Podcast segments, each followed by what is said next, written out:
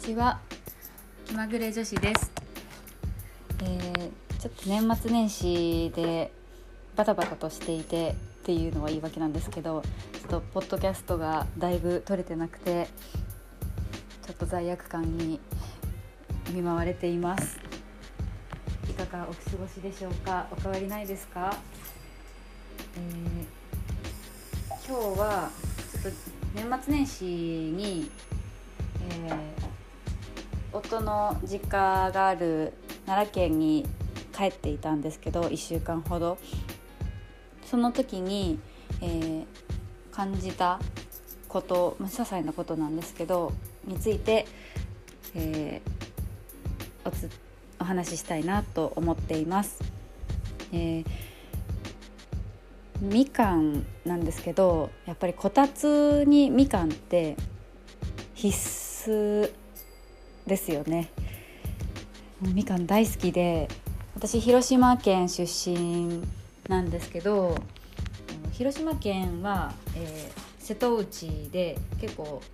柑橘類みかんとか、えーレモンとかが有名で、えー私がいつもちっちゃい頃から食べていたのはコウネのみかんっていう美味しいみかんがあってめちゃくちゃ甘いんですけどそれを冬になると絶対に思い出すなっていうのがあるあります。でえっ、となんでみかんの話をしようと思ったかっていうと、えー剥き方にちょっと驚愕したんですよね。えっと、私は、えっと、ちっちゃい頃から、えっと、オーソドックスの剥き方としてはヘタの裏側のなんかおへその部分を、えっと、親指を突っ込んでグイッとやってお花みたいな感じに剥いていくスタイルでいつもみかんを食べててである時驚愕1であの1ポイントなんですけどあのみかんのヘタの方から剥いた方が白いあの線みたいなやつが取れやすいっていうのを聞いてあそうなんだと思ってちょっと気分が向いたらヘタから剥くようになりました。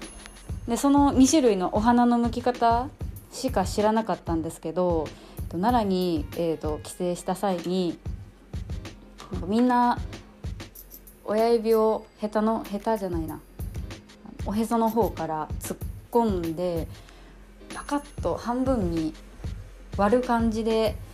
剥いて食べてたんですよね。まあそんな剥き方なんか別に人によって違うじゃんって言われたらまあそうなんですけど私は結構その剥き方が衝撃を受けましてえそんな剥き方あるんだっていうふうに旦那に伝えたところこれ和歌山向きって言うんよみたいな感じになって和歌山向き？へえみたいな、まあ、和歌山もみかん有名ですよね。和歌山梅とみかんのイメージが個人的にはあるんですけどであ関西の人ってまそうやって剥くんだと思って結構カルチャーショックを受けました。まあ、結局どうやって剥いても美味しいんですけどなんか新鮮で私もそうやって剥いて食べたらなんかなおなおさらうまいなって すごい単純なんですけどそうあた新たな発見というか学びとプラス安定に美味しいみかんの味っていうのでとっても楽しくそのひとときを過ごすことができたっていうお話でした。みかん美味しいですよね。私の母はあの中のあの甘皮